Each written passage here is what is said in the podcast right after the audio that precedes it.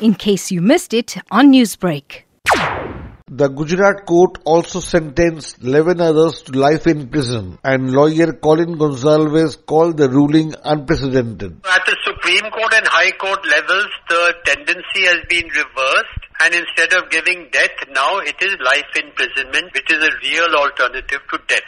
That's what the court says. What the Supreme Court is following and the High Court is following, the Supreme Court is commuting case after case. Why is the trial court bucking the trend? So it seems unprecedented and I don't think it will sustain at the higher levels of judicial scrutiny. The High Court and the Supreme Court will look at the evidence very carefully. But police officer Aishwardhan Azad noted the attack was dark and devious, designed to kill Prime Minister Narendra Modi, who was then Gujarat's chief minister. In this 7,000 page judgment, the judge must be having some reason where he says that Narendra Modi was the target. Now, the entire country was on edge when these blasts took place. Because one or two days earlier, I think the Bangalore blast had taken. Also, there were blasts in Jaipur. So the signature was the same, the tiffin carrier bombs. And there was brutal killing. People were killed in hospitals, in buses, in parks, and things like that. But security expert Sushant Singh watched helplessly as the verdict quickly turned into a game of political ping pong. I completely understand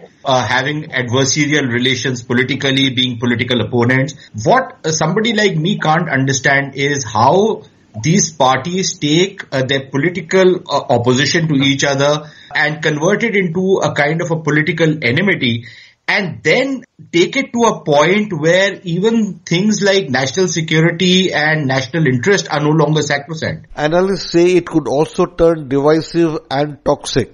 The convicts are all Muslims. Constitutional authorities, their security, threats to their life must be above politics. We cannot have anything other than that. But it's also true that Hindutva, nationalism, national security, and Prime Minister's personal security have of late become of one piece. And it's possible they will certainly try to encash it in the ongoing polls in Uttar Pradesh. And also remember there are polls round the corner end of the year in Gujarat. And that was author Neerja Chaudhary.